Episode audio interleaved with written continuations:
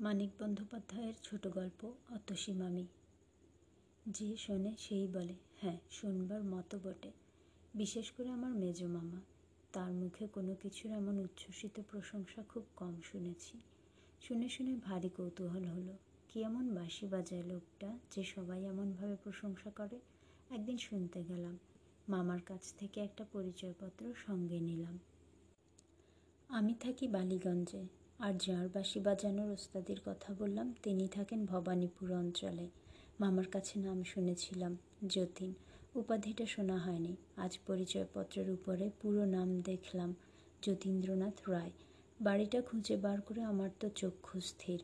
মামার কাছে যতীনবাবুর এবং তার বাঁশি বাজানোর যেরকম উচ্ছ্বসিত প্রশংসা শুনেছিলাম, তাতে মনে হয়েছিল লোকটা নিশ্চয় একজন কেষ্টবিষ্টু গোছের কেউ হবেন।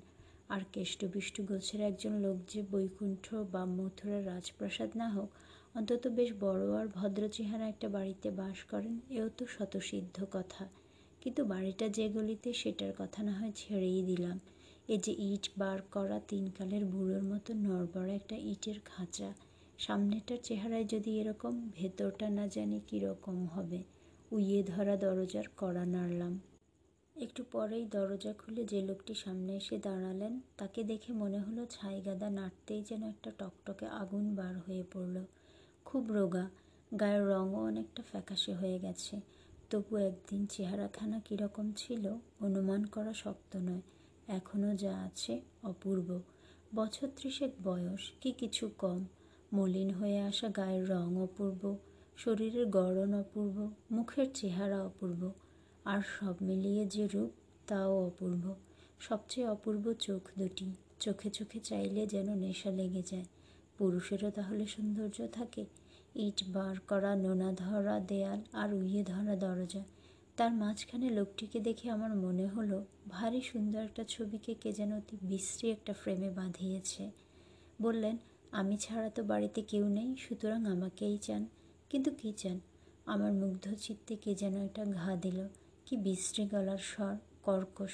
কথাগুলি মোলায়েম, কিন্তু লোকটির গলার স্বর শুনে মনে হলো যেন আমায় গালাগালি দিচ্ছেন। ভাবলাম, নির্দোষ সৃষ্টি বিধাতার কুষ্ঠিতে লেখে না, এমন চেহারায় ওই গলা। সৃষ্টিকর্তা যত বড় কারিগর হন, কোথায় কি মানায়, সে জ্ঞানটা তার একদম নেই। বললাম, আপনার নাম তো যতীন্দ্রনাথ রায়, আমি হরেনবাবুর ভাগ্নে পরিচয় পত্রখানা বাড়িয়ে দিলাম। এক নিঃশ্বাসে পড়ে বললেন, ইস আবার পরিচয়পত্র কেন হে? হরেন যদি তোমার মামা, আমিও তোমার মামা। হরেন যে আমায় দাদা বলে ডাকে। এসো এসো, ভেতরে এসো। আমি ভেতরে ঢুকতে তিনি দরজা বন্ধ করলেন। সদর দরজা থেকে দু ধারের দেয়ালে গা ঠেকিয়ে হাত পাচে কেসে একটা হাত তিনেক চওড়া বারান্দায় পড়ে ডান দিকে বাঁকতে হলো। বাঁ দিকে বাঁকবার জো নেই, কারণ সে দেখা গেল সেদিকটা প্রাচীর দিয়ে ঘেরা। ছোট্ট একটি উঠান বেশ পরিষ্কার। প্রত্যেক উঠোনের চারটা করে পাশ থাকে, এটারও আছে তাই দেখলাম। দুপাশে দুখানা ঘর এ বাড়িরই অঙ্গ। একটা দিক প্রাচীর দিয়ে বন্ধ করা, অপর দিকে অন্য একটা বাড়ির, একটা ঘরের পেছন দিক। ঘরের দরজার জানালার চিহ্ন মাত্র নেই। প্রাচীরেরই সামিল। আমার নবলব্ধ মামা ডাকলেন, অতসী, আমার এক ভাগ্নে এসেছে, এ ঘরে মাদুর বিছিয়ে দিয়ে যাও। ও ঘরটা বড় অন্ধকার। এ ঘর মানে আমরা যে ঘরের সামনে দাঁড়িয়েছিলাম, ও ঘর মানে ওদিককার ঘর। সেই ঘর থেকে বেরিয়ে এলেন এক তরুণী, মস্ত ঘুমটায় মুখ ঢেকে। যতীন মামা বললেন, এ কি? ঘুমটা কেন? আরে যে ভাগ্নে। মামির ঘুমটা ঘুচবার লক্ষণ নেই দেখে আবার বললেন, ছি ছি, মামি হয়ে ভাগ্নের কাছে ঘুমটা টেনে কলা বউ সাজবে? এবার মামির ঘুমটা উঠল। দেখলাম আমার নতুন পাওয়া মামিটি মামারই উপযুক্ত স্ত্রী বটে। মামি এ ঘরের মেঝেতে মাদুর বিছিয়ে দিলেন। ঘরের তক্তপোষ টেবিল, চেয়ার ইত্যাদির বালাই নেই। এক পাশে একটা রংচটা ট্রাঙ্ক আর একটা কাঠের বাক্স। দেয়ালে এক কোণ থেকে আরেক কোণ পর্যন্ত দড়ি টাঙানো, তাতে একটি মাত্র ধুতি ঝুলছে। একটি পেরেকে একটি আধময়লা খদ্দরের পাঞ্জাবি লটকানো, যতীন মামার সম্পত্তি। গোটা দুই দু বছর আগেকার ক্যালেন্ডারের ছবি, একটাতে এখনও চৈত্র মাসের তারিখ লেখা, কাগজটা লাগানো রয়েছে। ছিঁড়ে ফেলতে বোধহয় কারও খেয়াল হয়নি। যতীন মামা বললেন, একটু সুজি টুজি থাকে তো ভাগ্নেকে করে দাও, না থাকে এক কাপ চাই খাবে ক্ষণ। বললাম, কিচ্ছু দরকার নেই যতীন মামা, আপনার বাঁশি শুনতে এসেছি, বাঁশির সুরেই খিদে মিটবে এখন। যদিও খিদে পাইনি মোটেই, বাড়ি থেকে খেয়ে এসেছি। যতীন মামা বললেন, বাঁশি? বাঁশি তো এখন আমি বাজাই না। বললাম, সে হবে না, আপনাকে শোনাতেই হবে। বললেন, তাহলে বসো, রাত্রি হোক, সন্ধ্যার পর ছাড়া আমি বাঁশি ছুঁই না। বললাম, কেন? যতীন মামা মাথা নেড়ে বললেন, কেন জানি না ভাগ্নে, দিনের বেলা বাঁশি বাজাতে পারি না। আজ পর্যন্ত কোনো দিন বাজাইনি। হ্যাঁ গা অতসী, বাজিয়েছি? অতসী মামি মৃদু হেসে বললে, না, যেন প্রকাণ্ড একটা সমস্যার সমাধান হয়ে গেল। এমনিভাবে যতীন মামা বললেন তবে বললাম মোটে পাঁচটা বেজেছে, সন্ধে হবে সাতটায়। এতক্ষণ বসে থেকে কেন আপনাদের অসুবিধা করব? ঘুরে টুরে সন্ধ্যার পর আসব এখন? যতীন মামা ইংরেজিতে বললেন, টুট টুট। তারপর বাংলায় যোগ দিলেন, কি যে বলো ভাগ্নে, অসুবিধাটা কি হে? হ্যাঁ পাড়ার লোকে তো বয়কট করেছে অপবাদ দিয়ে। তুমি থাকলে তবু কথা কয়ে বাঁচব আমি বললাম, পাড়ার লোকে কী অপবাদ দিয়েছে মামা? অতসী মামির দিকে চেয়ে যতীন মামা হাসলেন। বলব নাকি ভাগ্নেকে কথাটা, অতসী? পাড়ার লোকে কি বলে জানো ভাগ্নে? বলে, অতসী আমার বিয়ে করা বউ নয়। চোখের পলকে হাসি মুছে রাগে যতীন মামা গড় করতে লাগলেন। লক্ষ্মী ছাড়া বজ্জাত লোক পাড়ার ভাগ্নে। রীতিমতো দলিল আছে বিয়ের, কেউ কি তা দেখতে চাইবে? যত সব ত্রস্তভাবে অতসী মামি বললে, কি যাতা বলছো? যতীন মামা বললেন, ঠিক ঠিক ভাগ্নে নতুন লোক, তাকে এসব বলা ঠিক হচ্ছে না বটে। ভারী রাগ হয় কি না বলে হাসলেন। হঠাৎ বললেন, তোমরা যে কেউ কারোর সঙ্গে কথা বলছো না গো? মামি মৃদু হেসে বললেন, কি কথা বলব? যতীন মামা বললেন, এই নাও, কি কথা বলবে তাও কি আমায় বলে দিতে হবে নাকি? যা হোক, কিছু বলে শুরু করো, গড় গড় করে কথা আপনি এসে যাবে। মামি বললে, তোমার নামটি কি ভাগ্নে? যতীন মামা সশব্দে হেসে উঠলেন, হাসি থামিয়ে বললেন এইবার ভাগ্নে, পাল্টা প্রশ্ন করো। আজ কি রাঁধবে মামি? ব্যাস, খাসা আলাপ জমে যাবে। তোমার আরম্ভটি কিন্তু বেশ অতস্বী মামির মুখ লাল হয়ে উঠল। আমি বললাম, অমন বিশ্রী প্রশ্ন আমি কখনো করব না, মামি। আপনি নিশ্চিন্ত থাকুন, আমার নাম সুরেশ। যতীন মামা বলেন, সুরেশ কিনা সুরের রাজা? তাই সুর শুনতে এত আগ্রহ, নয় ভাগ্নে? হঠাৎ দাঁড়িয়ে উঠে বললেন, ইস, ভুবনবাবু যে টাকা দুটো ফেরত দেবে বলেছিল আজ। নিয়ে আসছি। দুদিন বাজার হয়নি, বসো ভাগ্নে।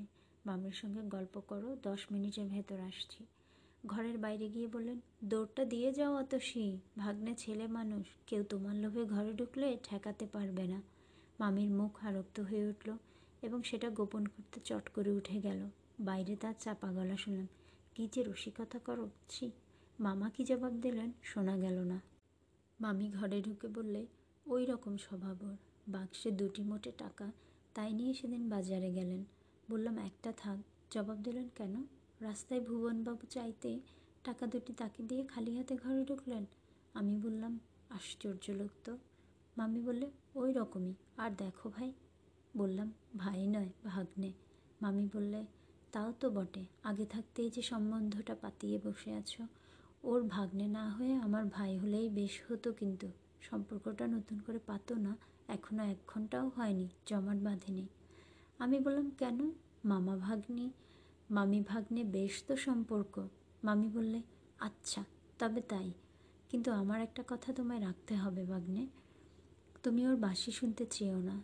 বললাম, তার মানে? বাঁশি শুনতেই তো এলাম। মামির মুখ গম্ভীর হলো, বললে, কেন এলে? আমি ডেকেছিলাম। তোমাদের জ্বালায় কি আমি গলায় দড়ি দেব? আমি অবাক হয়ে মামির মুখের দিকে চেয়ে রইলাম। কথা জোগায় না। মামি বললে, তোমাদের একটু শখ মেটাবার জন্য উনি আত্মহত্যা করছেন দেখতে পাও না। রোজ তোমরা একজন না একজন এসে বাঁশি শুনতে চাইবে। রোজ গলা দিয়ে রক্ত পড়লে মানুষ কদিন বাঁচে? রক্ত? রক্ত নয়, দেখবে? বলে মামি চলে গেল। ফিরে এলো একটা গামলা হাতে করে। গামলার ভেতরে জমাট বাঁধা খানিকটা রক্ত। মামি বললে, কাল উঠেছিল। ফেলতে মায়া হচ্ছিল, তাই রেখে দিয়েছি। রেখে কোনো লাভ নেই জানি, তবু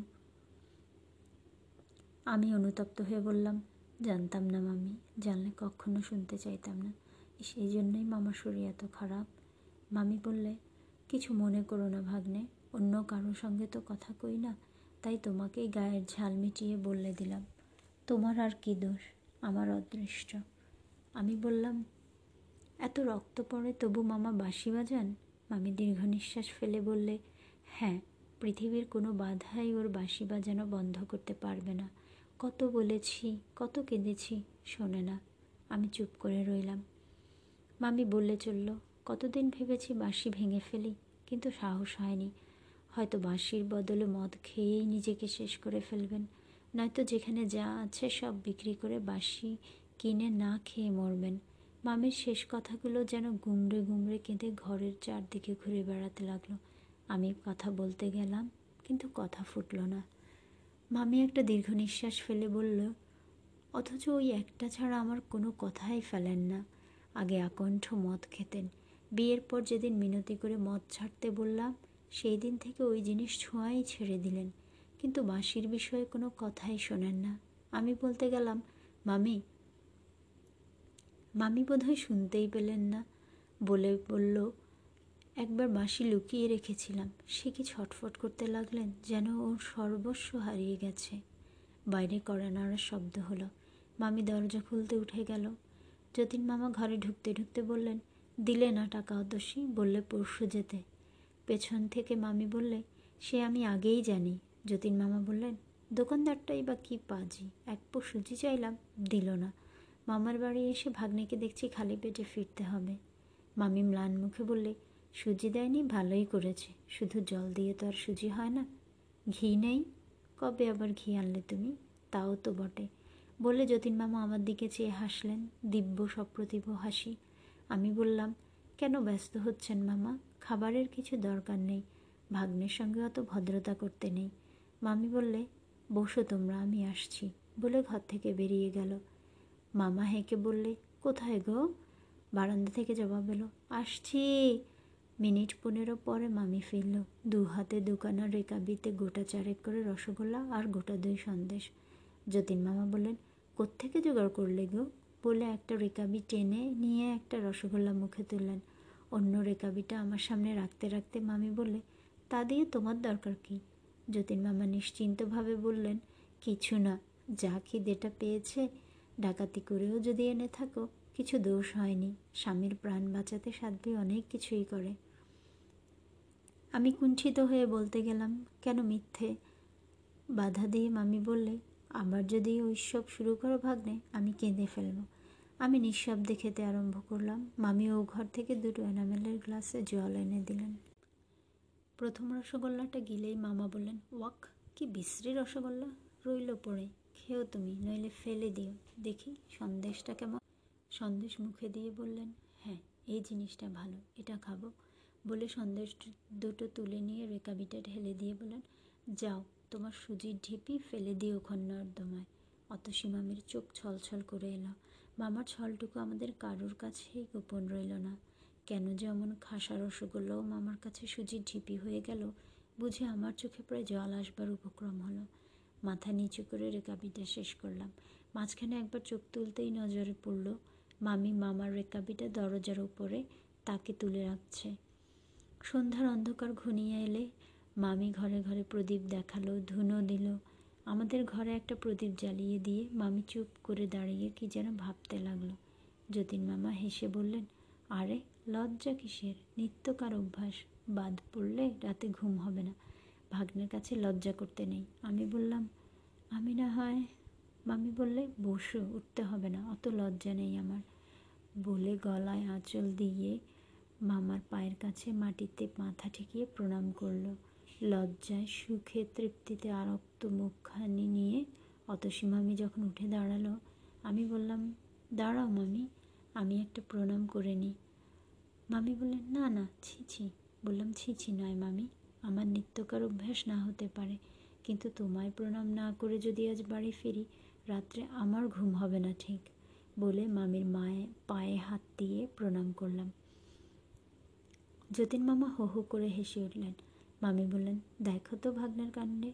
যতীন মামা বললেন, ভক্তি হয়েছে গো। সকাল সন্ধ্যা স্বামীকে প্রণাম করো জেনে শ্রদ্ধা হয়েছে ভাগ্নের। কি যে বলো, বলে মামি পলায়ন করল। বারান্দা থেকে বলে গেল আমি রান্না করতে গেলাম। যতীন মামা বললেন, এইবার বাসি শোনো। আমি বললাম থাকবে কাজ নেই মামা, শেষে আবার রক্ত পড়তে আরম্ভ করবে। যতীন মামা বললেন, তুমিও শেষে ঘ্যান ঘ্যান প্যান প্যান আরম্ভ করলে ভাগ্নে? রক্ত পড়বে তো হয়েছে কি? তুমি শুনলেও আমি বাজাবো, না শুনলেও বাজাবো। খুশি হয় রান্নাঘরে মামির কাছে বসে কানে আঙ্গুল দিয়ে থাকবে কাঠের বাক্সটা খুলে বাঁশির কাঠের কেসটা বার করলেন। বললেন, বারান্দায় চলো, ঘরে বড় শব্দ হয়। নিজেই বারান্দায় মাদুরটা তুলে এনে বিছিয়ে নিলেন। দেয়ালে ঠেস দিয়ে বসে বাঁশিটা মুখে তুললেন। হঠাৎ আমার মনে হলো, আমার ভেতরে যেন একটা উন্মাদ, একটা খ্যাপা উদাসীন ঘুমিয়েছিল। আজ বাঁশির সুরের নাড়া পেয়ে জেগে উঠল। বাঁশির সুর এসে লাগে কানে, কিন্তু আমার মনে হলো, বুকের তলেও যেন সাড়া পৌঁছেছে। অতি তীব্র বেদনায় মধুরতম আত্মপ্রকাশ কেবল বুকের মাঝে গিয়ে পৌঁছয়নি। বাইরের এই ঘরদোরকেও যেন স্পর্শ করে জীবন্ত করে তুলেছে। আর আকাশকে বাতাসকে মৃদুভাবে স্পর্শ করতে করতে যেন দূরে, বহু দূরে, যেখানে গোটা কয়েক তারা ফুটে উঠতে দেখতে পাচ্ছি, সেইখানে স্বপ্নের মায়ার বা মধ্যে লয় পাচ্ছে। অন্তরে ব্যথা বোধ করে আনন্দ পাবার যতগুলি অনুভূতি আছে বাঁশির সুর যেন তাদের সঙ্গে কোলাকুলি আরম্ভ করেছে। বাঁশি শুনেছি ঢের। বিশ্বাস হয়নি এই বাঁশি বাজিয়ে একদিন একজন এক কিশোরীর কুল, মান, লজ্জা সব ভুলিয়ে দিয়েছিল। যমুনাকে উজানে বইয়েছিল। আজ মনে হলো, আমার যতীন মামার বাঁশিতে সমগ্র প্রাণ যদি আচমকা জেগে ওঠে নিরর্থক এমন ব্যাকুল হয়ে ওঠে। তবে সেই বিশ্ববাসীর বাদকের পক্ষে ওই দুটি কাজ আর এমন কি কঠিন।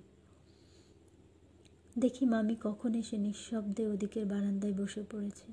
খুব সম্ভব ওই ঘরটাই রান্নাঘর কিংবা রান্নাঘরে যাবার পথ ওই ঘরের ভেতর দিয়ে। যতীন মামার দিকে চেয়ে দেখলাম, খুব সম্ভব সংজ্ঞা নেই। এ যেন সুরের আত্মভোলা সাধক, সমাধি পেয়ে পেয়ে গেছে। কতক্ষণ বাঁশি চলেছিল ঠিক মনে নেই, বোধহয় ঘণ্টা দেড়েক হবে। হঠাৎ এক সময় বাঁশি থামিয়ে যতীন মামা ভয়ানক কাশতে আরম্ভ করলেন। বারান্দার ক্ষীণ আলোতেও বুঝতে পারলাম মামার মুখ, চোখ অস্বাভাবিক রকম লাল হয়ে উঠেছে। অতসী মামি বোধহয় প্রস্তুত ছিল। জল আর পাখা নিয়ে ছুটে এলো।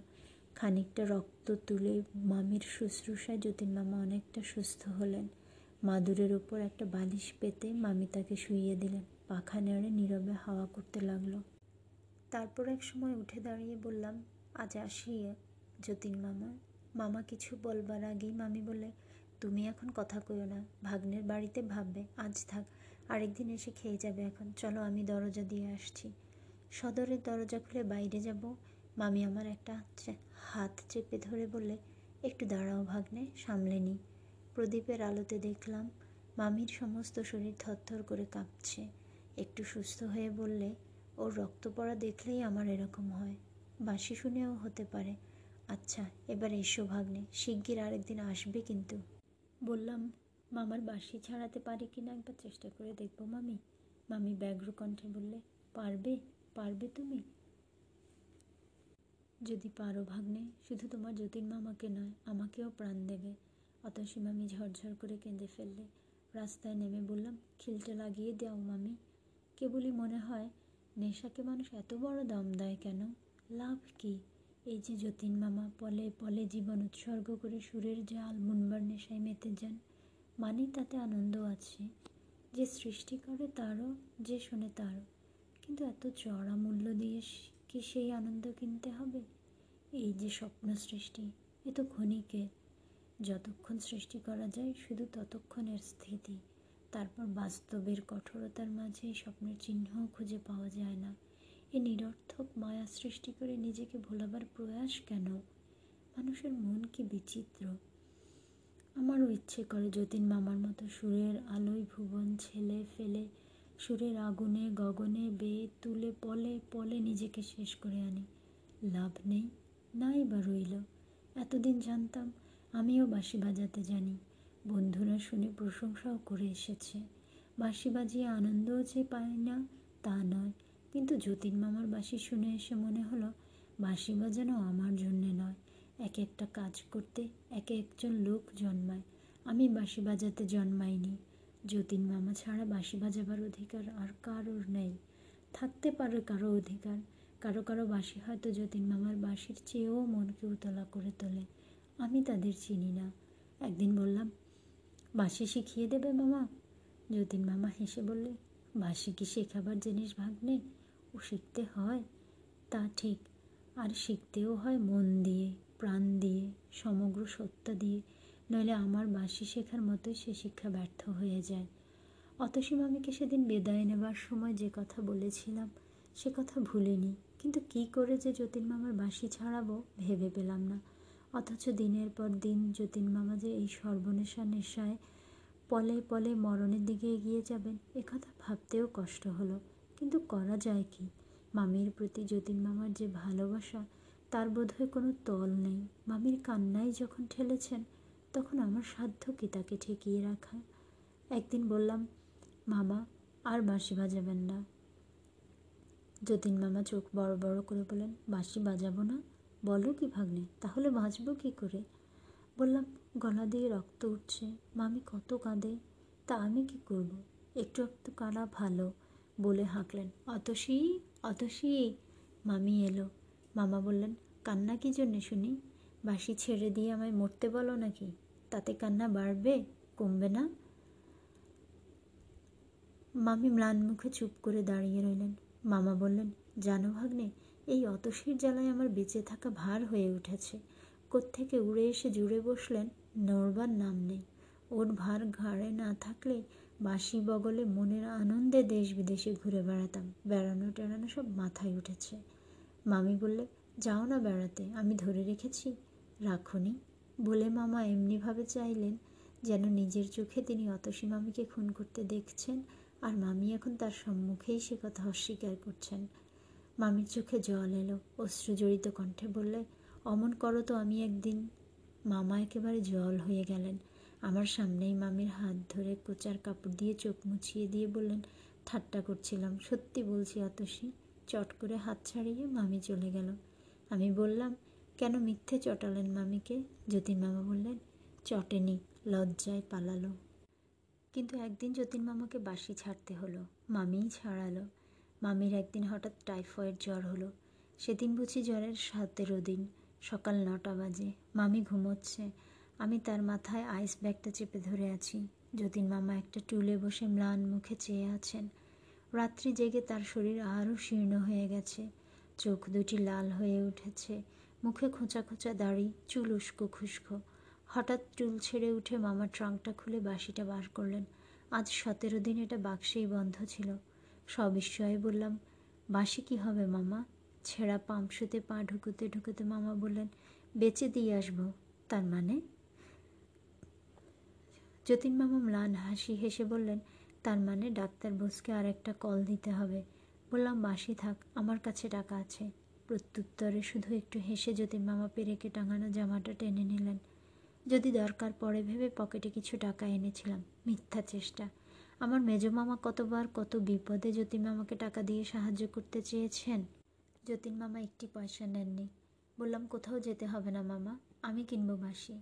মামা ফিরে দাঁড়ালেন, বললেন তুমি কিনবে ভাগ্নে? বেশ তো। বললাম, কত দাম? বললেন, একশো পঁয়ত্রিশে কিনেছি। একশো টাকায় দেব। বাসি ঠিক আছে, কেবল সেকেন্ড হ্যান্ড এই যা। বললাম, আপনি না সেদিন বলেছিলেন, মামা, এরকম বাঁশি খুঁজে পাওয়া দেয়।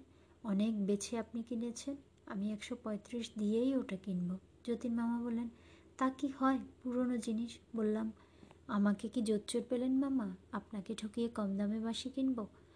পকেটে দশ টাকার তিনটে নোট ছিল। বার করে মামার হাতে দিয়ে বললাম, ত্রিশ টাকা আগাম নিন, বাকি টাকাটা বিকেলে নিয়ে আসব। যতীন মামা কিছুক্ষণ স্তব্ধভাবে নোটগুলির দিকে তাকিয়ে রইলেন। তারপর বললেন আচ্ছা। আমি অন্যদিকে মুখ ফিরিয়ে নিলাম। যতীন মামার মুখের ভাবটা দেখবার সাধ্য হলো না।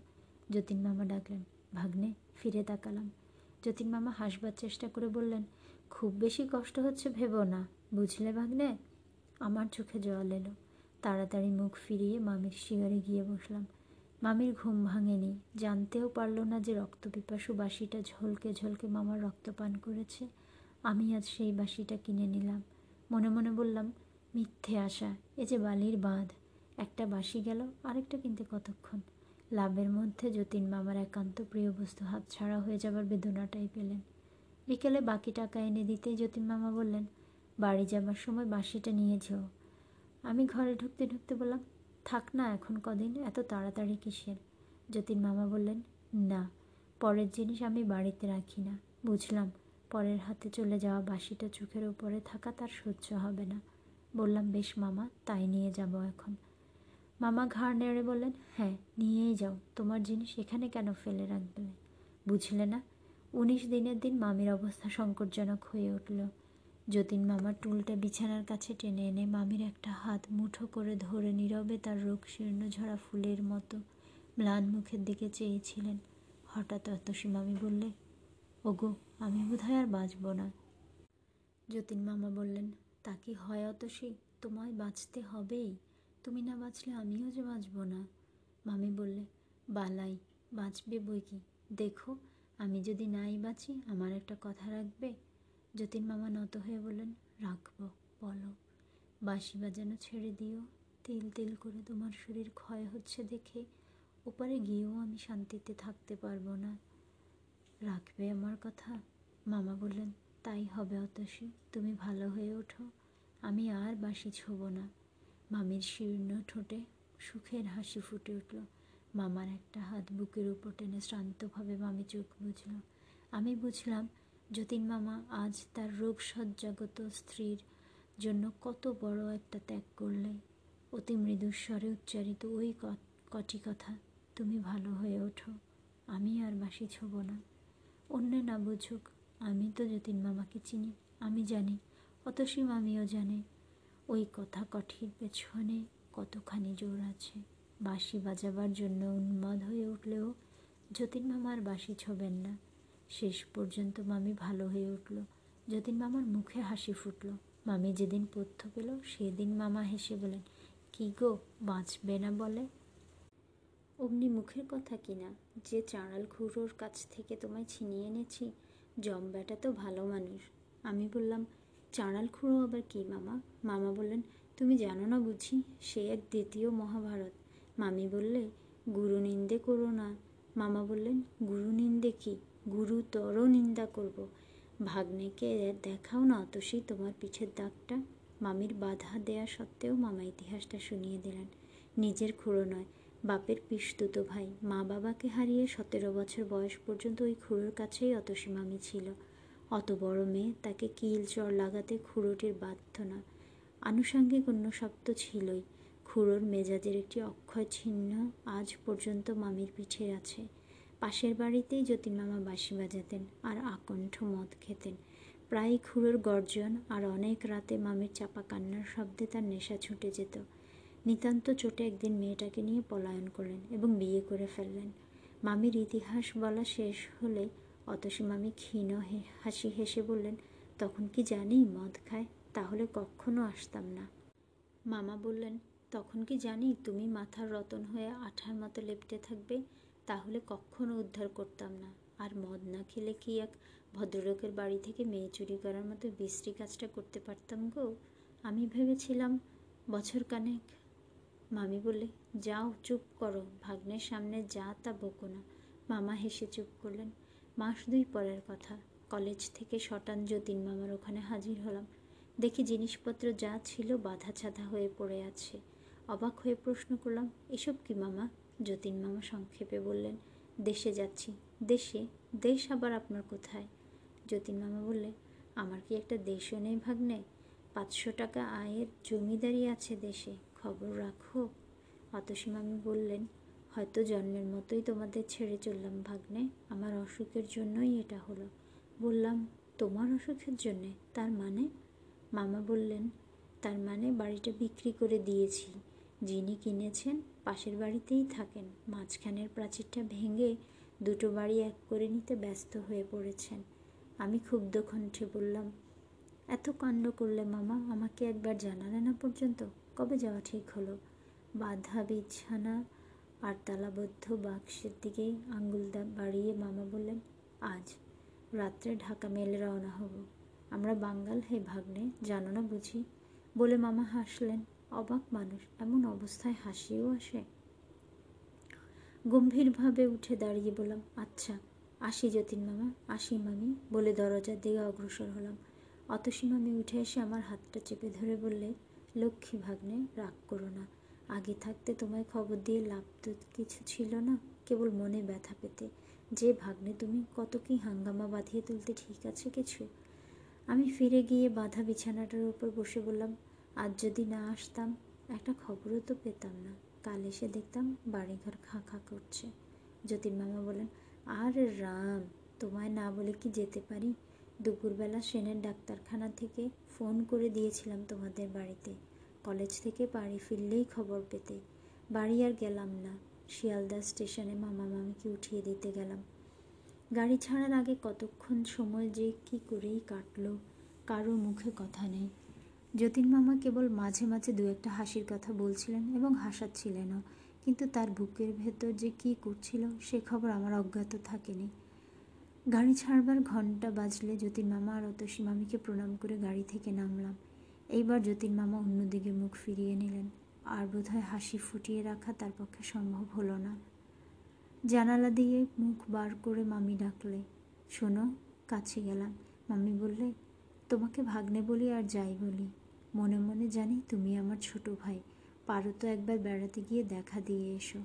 আমাদের হয়তো আর কলকাতা আসা হবে না। জমির ভারী ক্ষতি হয়ে গেছে। যেও, কেমন ভাগ্নে? মামির চোখ দিয়ে টপ টপ করে জল পড়ল। ঘাড় নেমে বললাম, যাব। বাঁশি বাজিয়ে গাড়ি ছাড়ল। যতক্ষণ গাড়ি দেখা গেল, অপলক দৃষ্টিতে চেয়ে রইলাম। দূরের লাল সবুজ আলোক বিন্দুর ওপারে যখন একটি চলন্ত লাল বিন্দু অদৃশ্য হয়ে গেল, তখন ফিরলাম। চোখের জলে দৃষ্টি তখন ঝাপসা হয়ে গেছে। মানুষের স্বভাবে এই যখন যে দুঃখটা পায়, তখন সেই দুঃখটাকেই সকলে বড় করে দেখে। নইলে কে ভেবেছিল যে যতীন মামা আর অতসী মামির বিচ্ছেদ একুশ বছর বয়সে আমার দু চোখে জলে ভরে গিয়েছিল? সেই যতীন মামা আর অতসী মামি একদিন আমার মনের এক কোণে সংসারের অবর্জনার তলে চাপা পড়ে যাবেন। জীবনের অনেকগুলি ওলট পালট হয়ে গেল। যথাসময়ে ভাগ্য আমার ঘাড় ধরে যৌবনের কল্পনার সুখ স্বর্গ থেকে বাস্তবের কঠোর পৃথিবীতে নামিয়ে দিল। নানা কারণে আমাদের অবস্থা খারাপ হয়ে পড়ল। বালিগঞ্জের বাড়িটা পর্যন্ত বিক্রি করে ঋণ শোধ দিয়ে আশি টাকা মাইনের একটা চাকরি নিয়ে শ্যামবাজার অঞ্চলে ছোট একটা বাড়ি ভাড়া করে উঠে গেলাম। মার কাদা কাটার ফলে একটা বিয়েও করে ফেললাম। প্রথমটা সমস্ত পৃথিবীটাই যেন তেতো লাগতে লাগল। জীবনটা বিস্বাদ হয়ে গেল। আশা, আনন্দের এতটুকু আলোড়নও ভেতরে খুঁজে পেলাম না। তারপর ধীরে ধীরে সব ঠিক হয়ে এলো। নতুন জীবনে রসের খোঁজ পেলাম। জীবনের জুয়া খেলার হারবাজিতের কথা কদিন আর মানুষ বুককে পুষে রাখতে পারে। জীবনে যখন এইসব বড় বড় ঘটনা ঘটছে তখন নিজেকে নিয়ে আমি এমনই ব্যাপৃত হয়ে পড়লাম যে, কবে এক যতীন মামা আর অতসী মামির স্নেহ পরম সম্পদ বলে গ্রহণ করেছিলাম, সে কথা মনে ক্ষীণতে, হতে ক্ষীণতর হয়ে গেল। সাত বছর পরে আজ কচিত কখনো হয়তো একটা অস্পষ্ট স্মৃতির মতো তাদের কথা মনে পড়ে। মাঝে একবার মনে পড়েছিল, যতীন মামাদের দেশে চলে যাওয়ার পর, বছর তিনেক পরে। সেইবার ঢাকা মেলে কলিশন হয়, মৃতদের নামের মাঝে যতীন্দ্রনাথ রায় নামটা দেখে যে খুব একটা ঘা লেগেছিল, সে কথা আজও মনে আছে। ভেবেছিলাম একবার গিয়ে দেখে আসব, কিন্তু হয়নি। সেদিন আপিস থেকে ফিরে এসে দেখি আমার স্ত্রীর কঠিন অসুখ, মনে পড়ে। যতীন মামার দেশের ঠিকানায় একটা পত্র দিয়ে এই ভেবে মনকে সান্ত্বনা দিয়েছিলাম, ও নিশ্চয়ই আমার যতীন মামা নয়। পৃথিবীতে যতীন্দ্রনাথ রায়ের অভাব তো নেই, সে চিঠির কোনো জবাব আসেনি। স্ত্রীর অসুখের হিড়িকে কথাটাও আমার মন থেকে মুছে গিয়েছিল। তারপর গড়িয়ে গড়িয়ে আরও চারটে বছর কেটে গেছে। আমার ছোট বোন বিনার বিয়ে হয়েছিল ঢাকায়। পুজোর সময় বিনাকে তারা পাঠালে না। অগ্রহায়ণ মাসে বিনাকে আনতে ঢাকা গেলাম, কিন্তু আনা হলো না। গিয়েই দেখি বিনার শাশুড়ির খুব অসুখ। আমি যাবার আগের দিন হু হু করে জ্বর এসেছে। ডাক্তার আশঙ্কা করছেন নিউমোনিয়া। ছুটি ছিল না, ক্ষুণ্ণ হয়ে একাই ফিরলাম। গোয়ালন্দের স্টিমার থেকে নেমে ট্রেনের একটা ইন্টারে ভিড় কম দেখে উঠে পড়লাম। দুটি মাত্র ভদ্রলোক, এক কোণে র্যাপার মুড়ি দেয়া একটি স্ত্রীলোক, খুব সম্ভব একজনের স্ত্রী। জিনিসপত্রের একান্ত অভাব। খুশি হয়ে একটা বেঞ্চিতে কম্বলের ওপর চাদর বিছিয়ে বিছানা করলাম। বালিশ ঠেসান দিয়ে আরাম করে বসে পা দুটো কম্বল দিয়ে ঢেকে একটা ইংরেজি মাসিক পত্র বের করে ওপেন হেমের ডিটেকটিভ গল্পে মনোসংযোগ করলাম। যথাসময়ে গাড়ি ছাড়লো এবং পরের স্টেশনে থামলো। আবার চলল। এটা ঢাকা মেল বটে, কিন্তু পোড়াদহ পর্যন্ত প্রত্যেক স্টেশনে থেমে থেমে প্যাসেঞ্জার হিসেবেই চলে। পোড়াদহর পর ছোটোখাটো স্টেশনগুলো বাদ দেয় এবং গতিও কিছু বাড়ায়। গোয়ালন্দের পর গোটা তিনেক স্টেশন পার হয়ে একটা স্টেশনে গাড়ি দাঁড়াতে ভদ্রলোক দুটি জিনিসপত্র নিয়ে নেমে গেলেন। স্ত্রীলোকটি কিন্তু তেমনিভাবে বসে রইলেন। ব্যাপার কি? একে ফেলেই দেখছি সব নেমে গেলেন। এমন অন্য মানুষকেও তো কখনো দেখিনি। ছোটোখাটো জিনিসই মানুষের ভুল হয়। একটা আস্ত মানুষ, তাও আবার একজনের অর্ধাঙ্গ। তাকে আবার কেউ ভুল করে ফেলে যায় নাকি? জানালা দিয়ে তাকিয়ে দেখলাম পিছনের দিক দৃকপাত মাত্র না করে তারা স্টেশনের গেট পার হচ্ছেন। হয়তো ভেবেছেন, চিরদিনের মতো আজও স্ত্রীটি তার পিছু পিছু চলেছে। চেঁচিয়ে ডাকলাম, ও মশাই মশাই শুনছেন? গেটের ওপারে ভদ্রলোক দুটি অদৃশ্য হয়ে গেলেন। বাঁশি বাজিয়ে গাড়িও ছাড়ল। অগাত্তা নিজের জায়গায় বসে পড়ে ভাবলাম, তবে কি নিয়ে একাই চলেছেন নাকি? বাঙালির মেয়ে নিশ্চয়ই। র্যাপার দিয়ে নিজেকে ঢাকবার কায়দা দেখেই সেটা বোঝা যায়। বাঙালির মেয়ে এই রাত্রিবেলা নিঃসঙ্গ যাচ্ছে, তাও আবার পুরুষদের গাড়িতে? একটু ভেবে বললাম, দেখুন, শুনছেন? সাড়া নেই। বললাম, আপনার সঙ্গীরা সব নেমে গেছে, শুনছেন? এইবার আলোয়ানের পুটলা নড়ল এবং আলোয়ান ও ঘুমটা সরে গিয়ে যে মুখখানা বার হলো দেখেই আমি চমকে উঠলাম। কিচ্ছু নেই, সেই মুখের কিছুই এতে নেই।